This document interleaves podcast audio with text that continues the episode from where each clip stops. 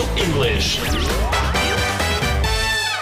Ми з вами вже вивчили англійське слово commandment. У перекладі на українську це заповідь. The Ten Commandments – 10 заповідей. Але окрім 10 заповідей, Бог дав людям ще й інші правила, які найбільш систематично виклав Мойсей у перших п'яти книгах Біблії. Їх ще називали і досі часто називають одним словом закон. По-англійськи закон law – L-A-W – law.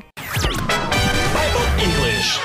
Слово law може означати закон у загальному значенні як сукупність правил і норм, а також юриспруденцію. І тоді це слово вживається тільки в однині. Наведемо приклади: The law forbids stealing. Закон забороняє крадіжку. It is against the law. Це протизаконно. She is studying law. Вона вивчає право. Слово law також вживається для позначення окремого правила чи закону, у тому числі і наукового або в спорті. Наприклад, the law of gravity – закон всесвітнього тяжіння, the laws of tennis – правила гри в теніс. І як я вже казала, п'ятикнижжя Мойсея також часто називають одним словом the law або God's law. При цьому law, як правило, пишеться з великої букви.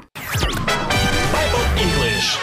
А тепер що можна робити з законом? Дотримуватися його. To keep the law. Закон можна порушувати. To break the law. А ще закон можна любити. To love the law. Ми не часто чуємо таке, але Давид у псалмі так і писав: How I love your law. Як я кохаю закона Твого. Твого, тобто Божого. В іншому псалмі Давид додає: Your law is in my heart. Закон твій у мене в серці. Мабуть, якби кожен з нас міг сказати Богові How I love your law, як люблю я закона твого, то жити нам було б набагато легше і приємніше. А що робити, якщо я хочу дотримуватися Божого закону, але не завжди це виходить? Про це розкаже слово grace, яке ми вивчимо у наступній програмі.